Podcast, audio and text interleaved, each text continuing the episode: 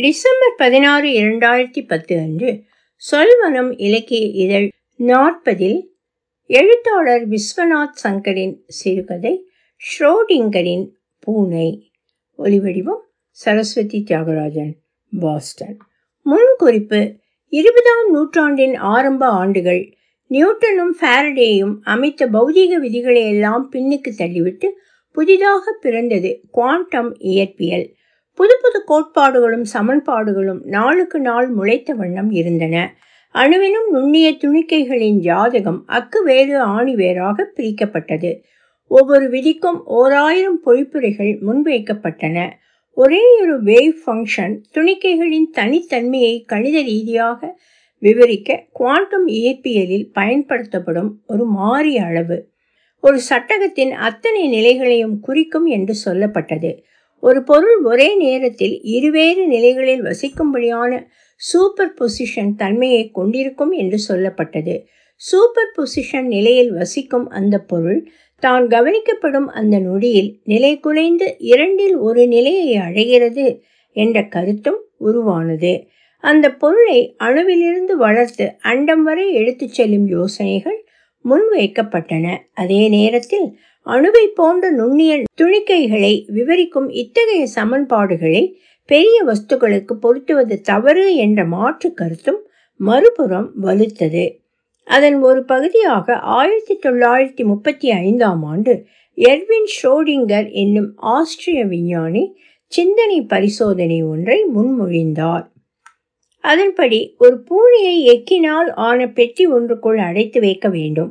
கூடவே ஒரு கெய்கர் கவுண்டரில் துளியூண்டு ரொம்ப துளியூண்டு அளவில் ஒரு கதிர்வீச்சு தனிமத்தை வைக்க வேண்டும். அதாவது அடுத்த ஒரு மணி நேரத்தில் தனிமத்தின் ஒரே ஒரு அணு சிதைந்து போகக்கூடிய சாத்தியமும் போக முடியாத சாத்தியமும் சரிபாதி இருக்கக்கூடிய அளவுதான் அங்கே வைக்க வேண்டும். அவ்வாறு வைத்த தனிமத்தின் ஒரு அணு சிதைமாயின் கவுண்டர் மின்சக்தியை வெளியேற்றி ஒரு ரிலே மூலம் தன்னோடு இணைக்கப்பட்டுள்ள சுத்தியலை கீழே தள்ளும். விழுகிற சுத்தியல் அதனடியில் வைக்கப்பட்டுள்ள குடுவையை உடைத்து அதிலுள்ள அமிலத்தை சிதறச் செய்யும். பூனை இறந்து போகும். மாறாக தனிமத்தின் அணு சிதையாத நிலையில் ஒன்றும் ஆகாமல் பூனை உயிருடன் இருக்கும்.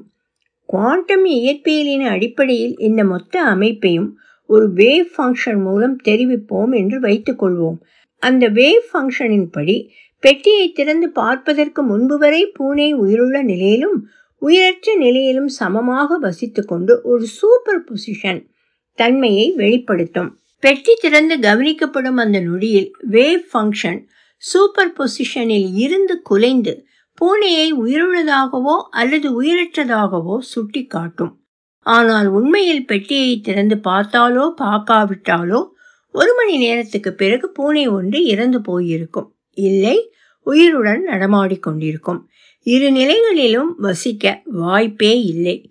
ஆகையால் நுண்ணிய பொருள்களின் தன்மையை விளக்குவதற்காக அமைக்கப்பட்ட குவாண்டம் விதிகள் பூனை போன்ற பெரும வஸ்துகளுக்கு செல்லாது என்று வாதிட்டார் ஷ்ரோடிங்கர். இரண்டாவது முறையாக விமானத்தின் புறப்பாடு தாமதிக்கப்படுகிறது என்ற அறிவிப்பை கேட்டவுடன் எனக்கு கோபம் வந்துவிட்டது. நர நரவென பல்லை கடித்து கொண்டேன். இந்த சூழ்நிலையில் அவ்வளவுதான் செய்ய முடியும். ஆனால் இந்த கேட்டில் இருக்கும் மற்றவர்கள் முகத்தில் கோபம் துளி கூட இருப்பதாக தெரியவில்லை. ஒருவேளை கோபத்தை முகத்தில் காட்டாமல் கொட்டுகிற பணியை மனதுக்குள்ளேயே கருவி கொண்டிருக்கிறார்களோ? இன்று காலையில் கூட அச்சு பிச்சு வென ஒரு ஊமை வெயில் பல்லை இழித்து கொண்டு இருந்தது.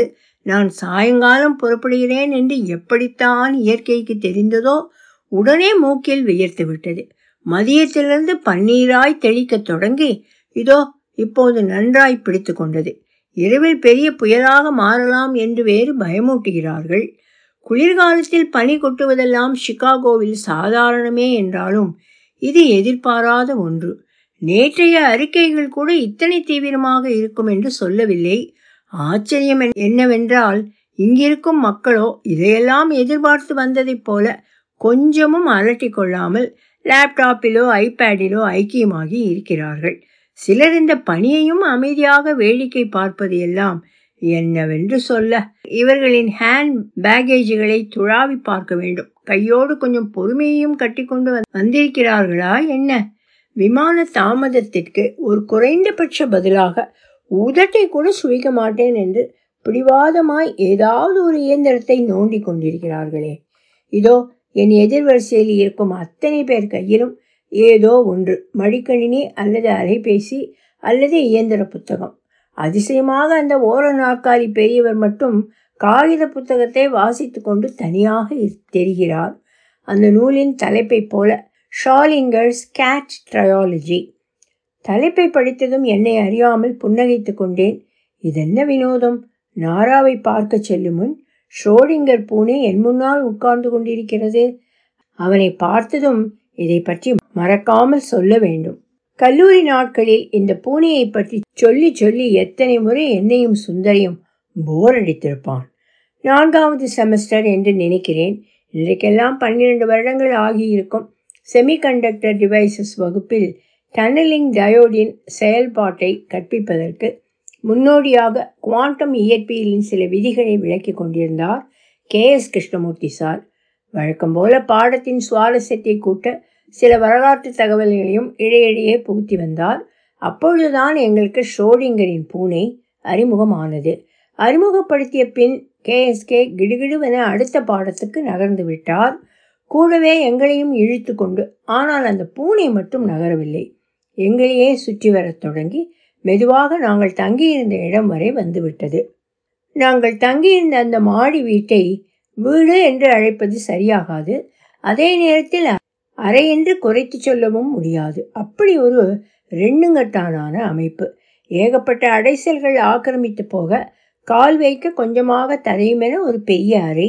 கல்லா மரமா என்று கடைசி வரை கண்டுபிடிக்க முடியாதபடி இருந்த ஒரு ஒல்லிப்பிச்சான் தடுப்புக்கு அந்த பக்கம் சின்னதாய் இன்னொன்று. எவ்வளவு குப்பைகளை குவித்தாலும் அவ்வளவையும் ஏற்றுக்கொண்டு இன்னமும் அடக்க எங்கேயாவது கொஞ்சம் வெற்றிடத்தை எப்போதும் வைத்து கொண்டிருக்கும் அந்த பெரிய மேஜையும் ஆம்லெட் டீ போட வசதியாக இருக்கும் என்று சொல்லி வைக்கப்பட்ட குட்டி அடுப்பும் அந்த சின்ன அறையை இன்னும் சிறியதாக்கின.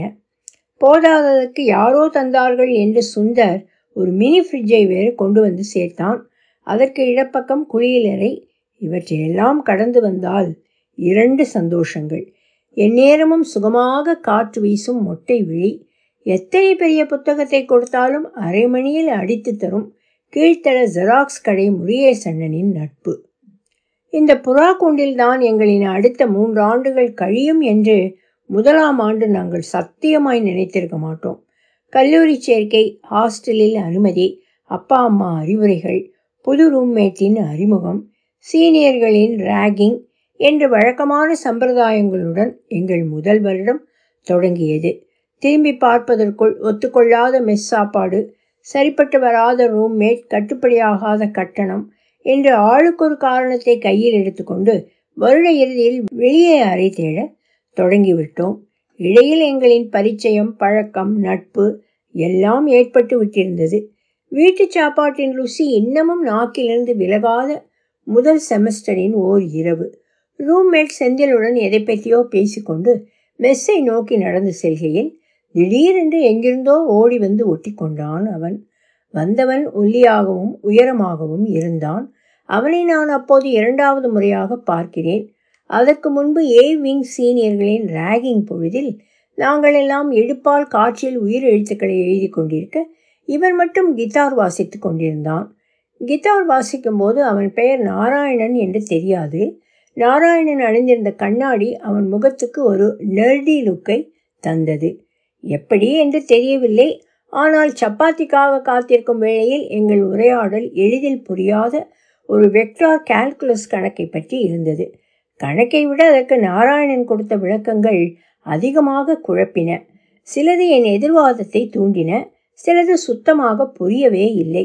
மறுத்து சொன்னதுக்கெல்லாம் நிதானமாக பதிலளித்தான். அந்த பொறுமையும் நிதானமும் அவனுக்கு ஒரு ஒட்டாத பக்குவத்தை தந்தன. சொற்ப மதிப்பெண்களில் அவன் ஐஐடியை கோட்டை விட்டவன் என்று அறிந்து கொண்டேன். திரும்பி வருகையில் வெக்டார் மறந்து போய் பேச்சு ரேகிங்கை சுற்றி வந்தது.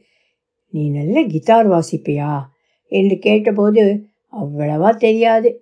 பேசிக் கார்ட்ஸும் பென்டோனிக் ஸ்கேலும் வாசிப்பேன் என்றான். எனக்கு அவன் ஆங்கிலமோ தமிழோ பேசினால் தேவலாம் என்று தோன்றியது.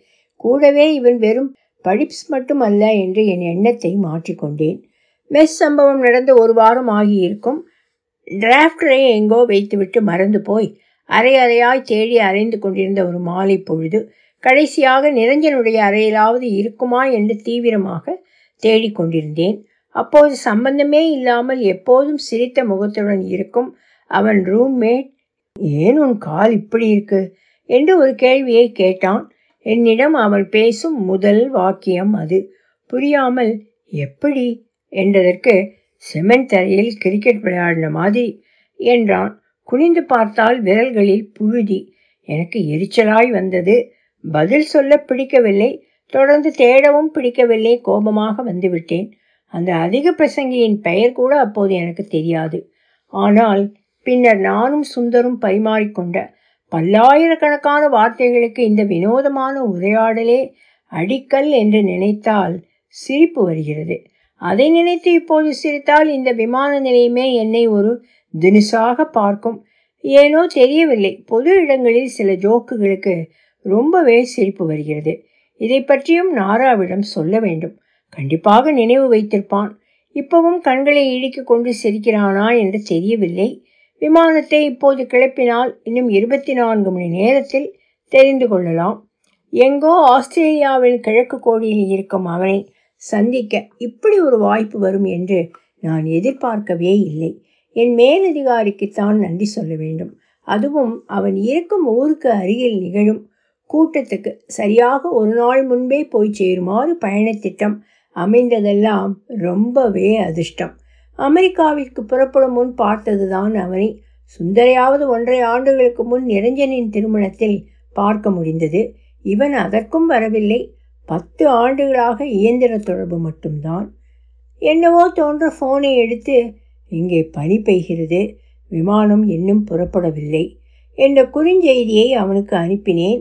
பனி விழாமல் பொழிந்து கொண்டிருந்தது. ஓர நாற்காலி பெரியவர் பூனையுடனான தன் பயணத்தை பாதியை முடித்திருக்க வேண்டும்.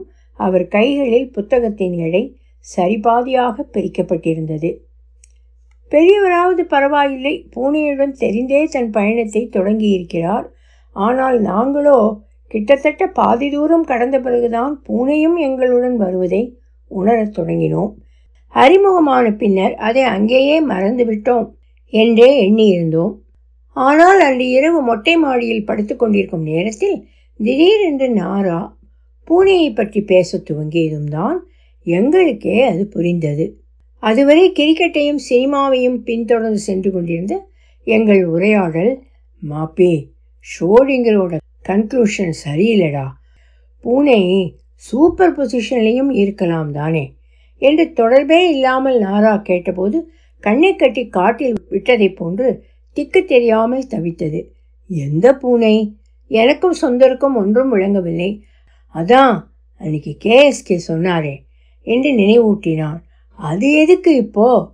என்று நானும் கேட்கவில்லை சுந்தரும் கேட்கவில்லை. அப்போது எங்களுக்கு பேச ஏதாவது வேண்டியிருந்தது பூனையை பற்றி விவாதிப்பது சுவையாக இருந்தது.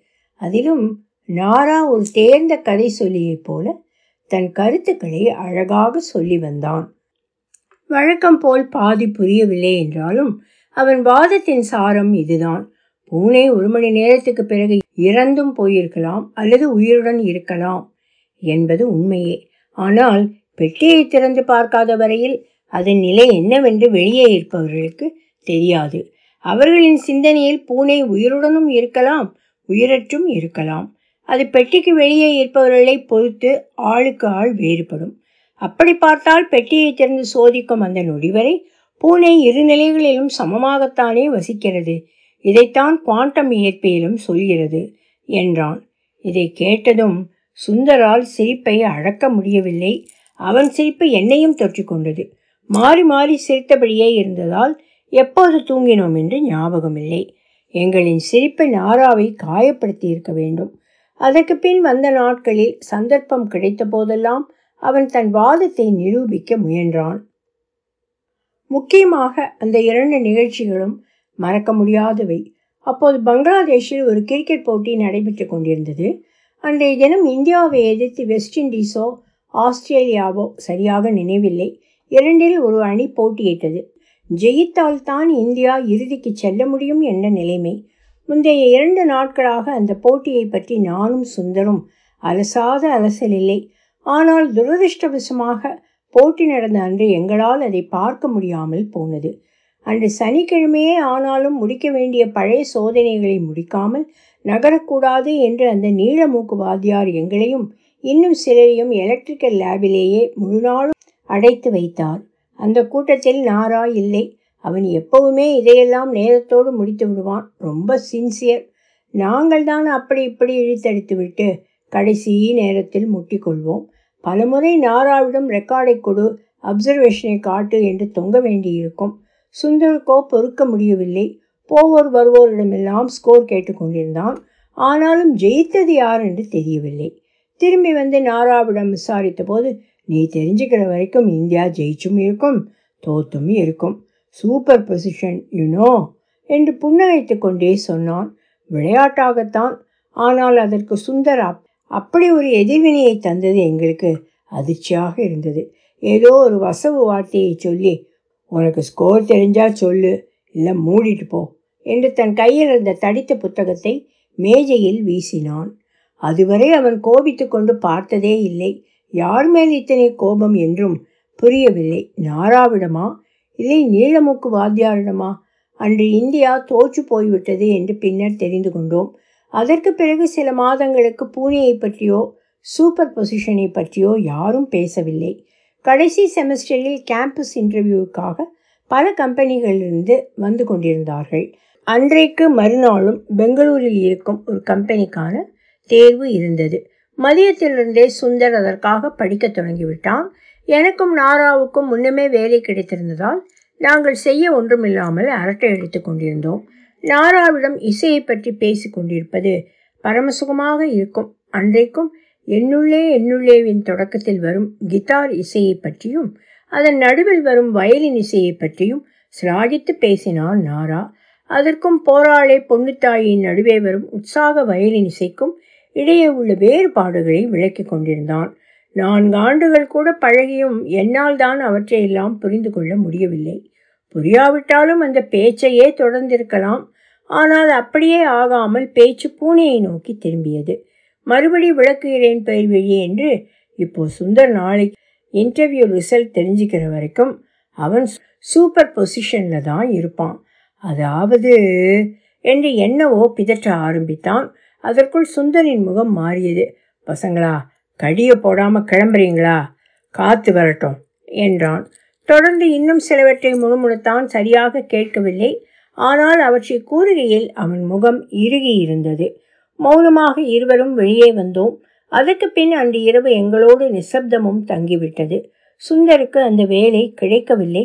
பிறகு வேலை கிடைக்க ரொம்ப நாட்கள் ஆனது. அன்று இரவு சுந்தர் என்ன முணுமுணுத்தான் என்று அப்புறம் கேட்கவில்லை. இன்று வரை தெரியாது.